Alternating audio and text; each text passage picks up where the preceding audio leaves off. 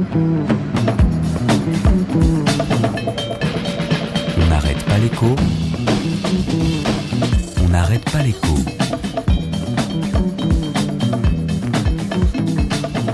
Alexandra Ben Saïd.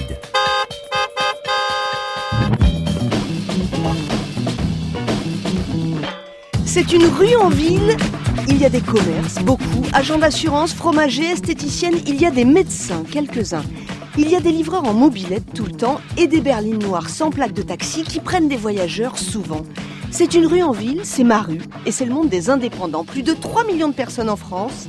Emmanuel Macron leur a promis l'assurance chômage, certains sont intéressés, d'autres pas du tout, et personne pour le moment n'a très envie de cotiser. Ah, mais c'est pas possible, ça, j'ai pas envie de participer.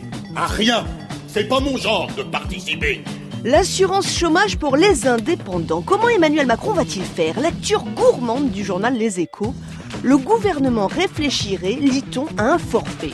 Une indemnisation de 7 ou 800 euros au max pour 6 mois, 1 an, et peut-être seulement pour les entrepreneurs qui ont fait faillite. Bref, ça ne sera pas pareil pour les indépendants et pour les salariés.